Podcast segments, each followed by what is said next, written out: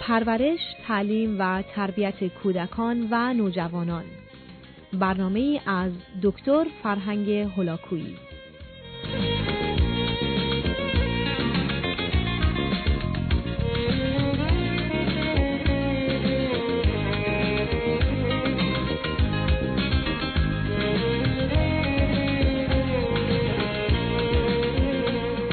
بینندگان گرامی در قسمت پایانی این گفتار به چند مطلب باقی مانده درباره آمادگی فرزندانمان برای رفتن به دبستان اشاره خواهم کرد. شماره 36 کودک من و شما باید توانایی های بدنی، چشمی و گوشی لازم رو به جهت استفاده از محیط آموزشی و کلاس و مدرسه داشته باشه. به همین جهت است که بهتر اون هست که با پزشک کودکان و یا اطفال تماسی گرفته بشه معاینات لازم انجام بشه و خاطر ما آسوده بشه که فرزند من و شما به راحتی از آنچه که در کلاس میگذره باخبر خواهد شد و در این زمینه مشکل و مسئله نخواهد داشت. شماره سی و هفت آشنا بودن فرزندمون با حروف الفبا خواهد بود. نه تنها تشخیص اونها و یا گفتنش بلکه نوشتنش. زیرا با وجود آن که در دبستان احتمالا کار خواندن و نوشتن رو از آغاز شروع خواهند کرد اما بهتر اون هست که فرزند من و شما در این زمینه مهارت لازم رو داشته باشه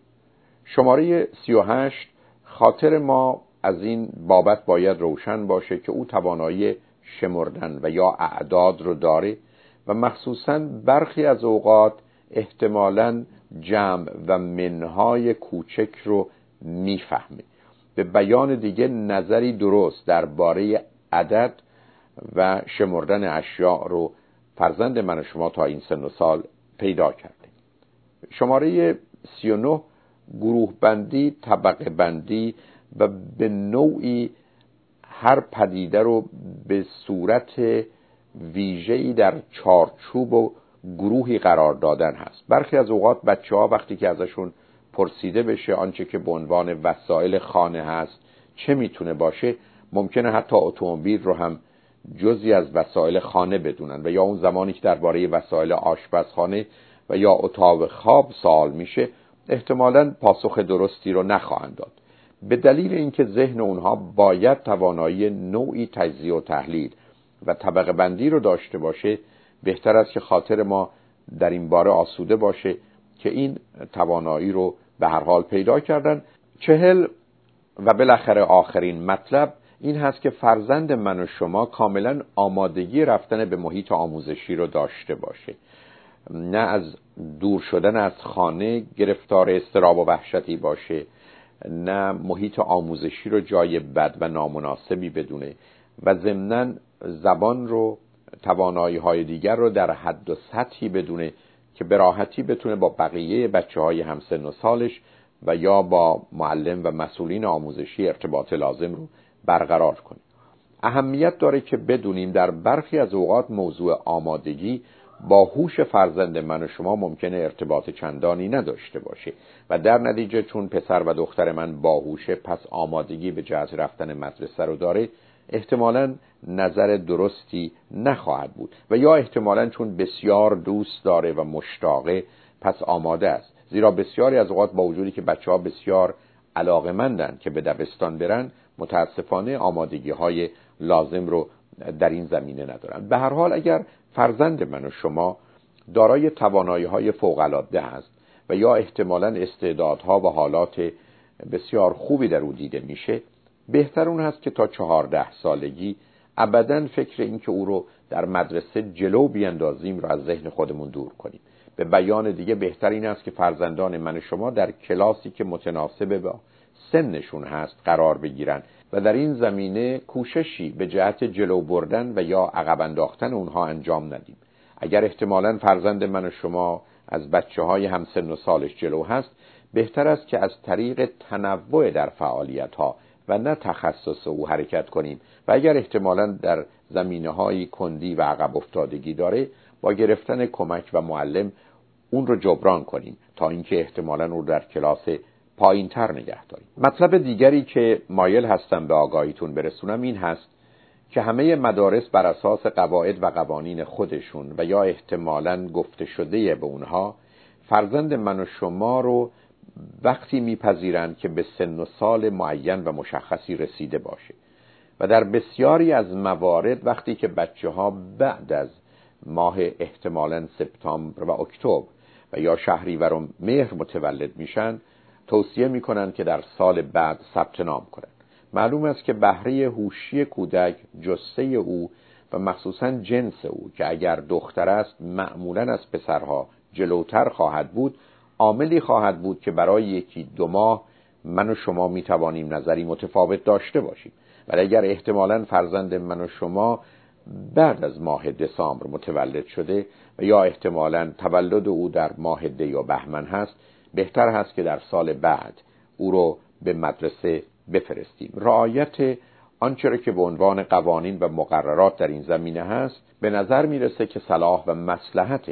فرزند من و شما نیز خواهد بود. به حال در این زمینه می‌توان با مشورت با مقامات مدرسه و یا احتمالا آزمون هایی که اونها انجام میدن و یا با کمک روانشناس تصمیم قطعی و نهایی رو در این زمینه گرفت. ولی امید این است که من و شما کوششی به دلیل باورهای خودمون در جهت جلو انداختن فرزندانمون و یا عقب نگه داشتن اونها نداشته باشیم بلکه با توجه به واقعیت و آزمایشی که در این زمینه صورت می‌گیره و نظر متخصص و مسئولین مدرسه انتخاب درستی رو به جهت فرزندانمون انجام بدیم.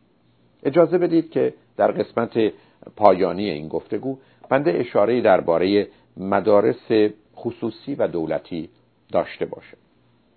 فرزند من و شما اگر حالت استثنایی و متفاوتی داره به این معنا که یا بهره هوشی او از حدی پایین هست که احتیاج به محیطهای آموزشی مشخصی خواهد داشت و یا احتمالا بهره هوشی او و یا توانایی های دیگر در او به گونه ای هست که حتما باید در محیط خاصی قرار بگیره باید در این زمینه اقدام کرد. بنابراین بنده درباره استثناءاتی که احتمالا از چند درصد تجاوز نمی‌کنه گفتگویی ندارم و این مطلبی است که باید مورد به مورد مورد مطالعه قرار بگیره و سپس تصمیم لازم در این باره اتخاذ بشه. اما اگر فرزند من و شما باهوش و یا احتمالا هوش هست به نظر می‌رسه که بهترین است که در محیط آموزشی معمولی باشه نکته دومی که در این زمینه مایلم ارز کنم این است که شاید فقط ده درصد مدارس خصوصی هستند که واقعا به دلیل فلسفه و هدفها و جهتهایی که دارند و امکانات و فرصتهایی که دارند محیط مناسبی به جهت فرزندان من و شما می توانند باشند. مشروط بر اینکه معمولا هزینه های سنگین اونها رو بتونیم تا آخر تقبل و تحمل کنیم. در حالی که به طور کلی به نظر من در مراکز و محلهایی که مدارس خوب دولتی وجود دارند بهتر این است که ما شما فرزندمون رو به این محلها بفرستیم تا اینکه اون رو به مدارس خصوصی رهنمون بشیم. معلوم است که اگر مدارس دولتی خوب و مناسب نیست اگر من و شما جهتها و هدفهای خاصی به جهت فرزندمون داریم که برخی از اوقات باورهای ویژه فلسفی و مخصوصا مذهبی ما هست. بنده در اون باره سخنی ندارم. گرچه امید من این است که در این گونه موارد با واقع بینی و با توجه به صلاح و مسلحت فرزندمون نه تنها در حال بلکه در آینده انتخاب تصمیمی کنیم و مخصوصا نگرانی و استرابهای فردی و شخصی و یا وسواس و گرفتاری هایی که در این زمینه داریم رو مبنای انتخاب محیط آموزشی به جهت فرزندمون قرار ندیم. ولی به هر حال به نظر می‌رسه که مدارس دولتی به دلایل فراوان بر مدارس خصوصی ترجیح دارن. مورد اول اصولا فرزند من و شما در آینده در جامعه زندگی می‌کنه. که همکنون بچه هایی از گروه ها و طبقات مختلف و متفاوت به این محیط های آموزشی میان و بنابراین این آگاهی و شناخت اونها رو در بزرگسالی می‌تونه کمک کنه. به همین جهت است که مدرسه ای که به نوعی نمونه جامعه باشه برای فرزند من و شما بهتر خواهد بود تا اینکه من و شما گروه ویژه‌ای رو در محیط آموزشی در اطراف او قرار بدیم در حالی که احتمالا در زندگی با چنین افرادی فقط برخورد نخواهد داشت. مورد دوم مدارس دولتی معمولا به همه جنبه ها و جلوه های رشد و تکامل کودک انسانی اهمیت میدن. و به دلیل گفتگوهای دقیق و عمیق و مسئولانه که در این زمینه داشتند غالب اوقات انتخابی که درباره دروس و محتوای درس ها دارند به مراتب بهتر از مدارس خصوصی خواهد سوم اینکه اهمیتی که این مدارس معمولا به ورزش و یا هنر و به ویژه موسیقی میدن نقش بسیار مهمی در رشد هوشی و عقلی فرزندان من و شما و زمینه های دیگر زندگی داره. با که در مدارس خصوصی به دلیل تأکید بیش از حد معمولا به روی زمینه های علمی و یا احتمالا هنری فرزند من و شما را از نوعی فعالیت های فیزیکی و یا جسمانی دور نگه میدارند و در این زمینه می‌تونن به اون آسیب بزنن مطلب دیگر در خصوص معلمین مدارس دولتی و خصوصی است. در بسیاری از نقاط جهان از جمله در ایالت کالیفرنیا مدارس دولتی باید معلمینی رو انتخاب کنند که علاوه بر داشتن مدرک لیسانس دوره هایی رو به جهت آموزش پشت سر گذاشته باشند و در حقیقت معادل مدرک فوق لیسانس رو دارند. و این بایدی است که از یک طرف معلم رو به دلیل اینکه در محیط آموزشی و دانشگاهی بوده از جانب دیگر به دلیل اینکه خود چنین زمانی رو پشت سر گذاشته و بعدا به دلیل حقوق و مزایایی که به خاطر اون دریافت می‌کنه در سطح و گروه دیگری قرار میده. با حال اینکه در مدارس خصوصی در بسیاری از نقاط از جمله در ایالت کالیفرنیا تقریبا هیچ گونه مدرکی و یا قید و بندی وجود نداره و متاسفانه مطالعات و آماری نشون میده که 70 تا 80 درصد این افراد مدرک لازم معادل آنچه را که در محیط های دولتی هست رو ندارن. بنابراین از یک طرف معلمی که خود درس نخوانده و علاقه به رفتن به دانشگاه نداشته و از جانب دیگه با حقوق و مزایای کمتری زندگی می‌کنه نمونه و الگوی مناسبی به جهت فرزندان من و شما نمی‌تونه باشه. بنابراین مسئله اصلی و اساسی در مدارس دولتی و خصوصی موضوع معلم خواهد بود. مطلب دیگر در مدارس خصوصی متاسفانه کوشش میشه که رضایت والدین فراهم بشه تا کار احتمالا رشد و تکامل کودک مورد توجه باشه و در نتیجه با محدودیت هایی و یا احتمالا آموختن آداب و رسومی و یا بالاخره دادن تکلیف بسیار زیاد به شاگرد کوشش می‌کنن که این پیام رو به پدر و مادر بفرستن که ما از فرزندان شما مواظبت و مراقبت می‌کنیم. در حالی که به نظر می‌رسه بسیاری از این امور احتمالا درست و مناسب نخواهد مطلب دیگر در محیط های خصوصی قالب اوقات اصل برابری و یکسانی رعایت نمیشه و بسیاری از پدران و مادران با پرداخت ها و یا درگیر شدن در فعالیت های مدرسه به نوعی نظریات خودشون رو اعمال کرده و فرزندان من و شما رو از حق برابر و رعایت عدالت و انصاف دور نگه میدارن. معلوم هست که مدارس خصوصی معمولا هزینه سنگینی داشته و برخی از اوقات من و شما این هزینه و تفاوت رو با جابجایی خودمون به مراکزی که مدارس دولتی خوب دارن برای همیشه می‌تونیم تأمین و تضمین کنیم. بنابراین هزینه سنگین مدارس خصوصی و مخصوصا ادامه اونها می‌تونه گرفتاری به وجود بیاره. اما خوشبختانه مدارس خصوصی از دو امتیاز برخوردارند یکی اینکه معمولا تعداد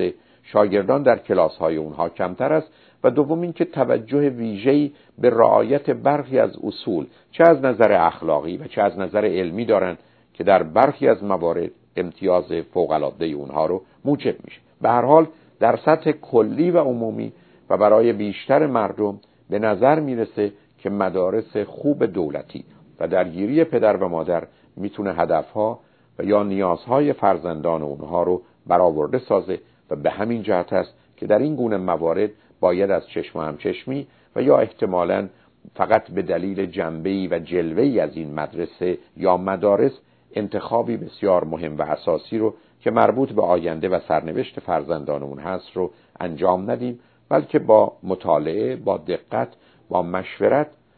به تصمیمی در این باره که بتونه مخصوصا ادامه پیدا کنه دست بزنیم. به هر حال از توجه شما به این برنامه بسیار سپاسگزارم. شما رو به دیدن برنامه های بعدی دعوت می کنم روز و روزگار خوش و خدا نگهدار. برای سفارش دیویدی، سی دی و کاست برنامه های تلویزیونی دکتر فرهنگ ولاکویی و یا سایر انتشارات مرکز بهزیستی بیولی هیلز لطفاً با تلفن 310 926 5026 و یا تارنمای www.drholakui.com تماس بگیرید.